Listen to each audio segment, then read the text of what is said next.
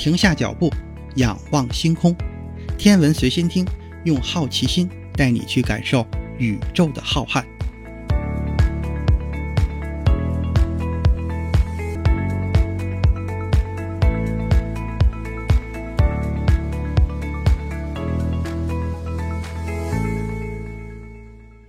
心如宇宙大，世界全装下。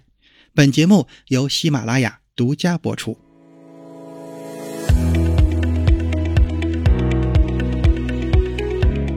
各位听友，大家好，今天是二零二二年的八月八号，就在一百二十年前的今天，保罗·狄拉克出生于英国布里斯托一个普通的家庭。狄拉克可以说是物理学史上的一座丰碑，他思想深邃，风格清灵，表现出经典的英伦数学物理传统。那么这一期节目，咱们就来聊一聊保罗·狄拉克，在二十世纪二三十年代。那个量子力学发展的黄金时期，性格古怪、沉默寡言的英国物理学家保罗·狄拉克可以称得上是一个不同寻常的人物。二十七岁的时候，他当选为英国皇家学会会士；二十九岁的时候，当选为剑桥大学卢卡斯教授；三十一岁的时候，获得了诺贝尔物理学奖。他被认为是除了爱因斯坦以外最伟大的科学家之一。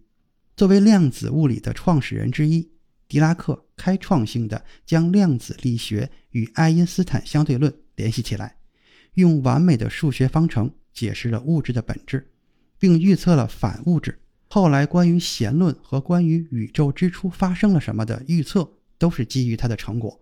狄拉克方程是内含四元素和旋量的量子力学方程，由此而带来的反粒子概念。拓展了微观粒子的世界。狄拉克对量子力学、量子场论、广义相对论、弦论理论、电磁学的阐述都是经典之作，特点就是简明易懂。除了在物理学领域的成就之外，他也在化学领域留下了自己的印记。他发明了一种分离化学同位素的方法，这个方法在核工业中得到了应用，而且直到今天，他那曾经被视为毫无用处的方程。已经成为一个价值数十亿美元的产业的基础。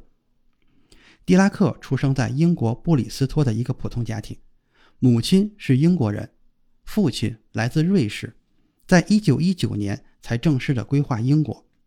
狄拉克的父亲在中学教法语，在家里他也要求孩子们都要说法语。由于法语的语法实在是特别繁琐，其他国家的孩子。或者说，孩子在其他国家都很难把法语说得很完美。狄拉克的父亲对待孩子也过于严厉，孩子法语说的不正确就要受到体罚。因为害怕法语说的不对而挨打，狄拉克从小的时候就尽可能的避免说话，这也让他养成了这种沉默寡言的习惯。一九二一年，狄拉克毕业于布里斯托大学电气工程专业。由于第一次世界大战之后，世界经济不景气，狄拉克毕业后就没有能找到一份合适的工作，于是继续在布里斯托大学学习数学，所以狄拉克的数学功底可见一斑。一九二三年，狄拉克获得了剑桥大学的奖学金，进入了剑桥。一九二六年获得了博士学位，论文题目就只有简单的两个字，翻译过来就是量子力学。狄拉克的博士论文有七十二页。里面不仅有一般算符的量子对义式，还有量子统计的内容，后来被命名为费米狄拉克统计。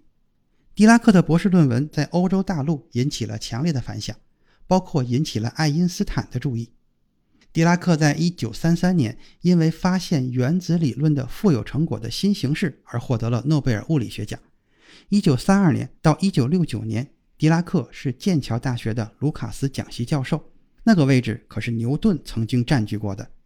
一九七零年，狄拉克定居于美国佛罗里达州，在那里的迈阿密大学和佛罗里达州立大学讲学和研究。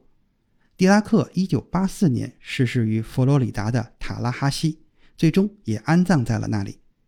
狄拉克的墓地也是值得后世物理学家去朝拜的地方，因为他的纪念碑上刻有著名的狄拉克方程的简写形式。史蒂温·温伯格在狄拉克百年纪念大会上有过这样一段发言：“狄拉克告诉物理系的学生们，不要总担心方程式的意义，只要关注它的美感就行。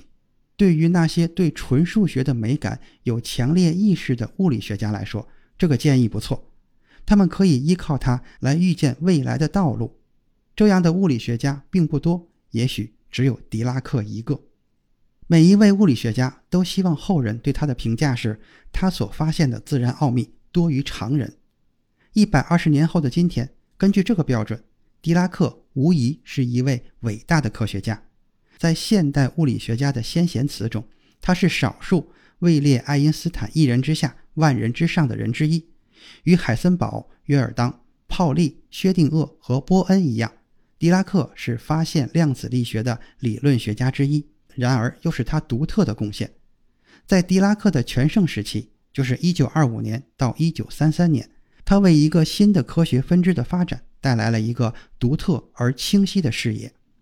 物理学家们感叹狄拉克的幸运，自然之书似乎经常在他面前打开。今天的天文随心听就是这些，咱们下期再见。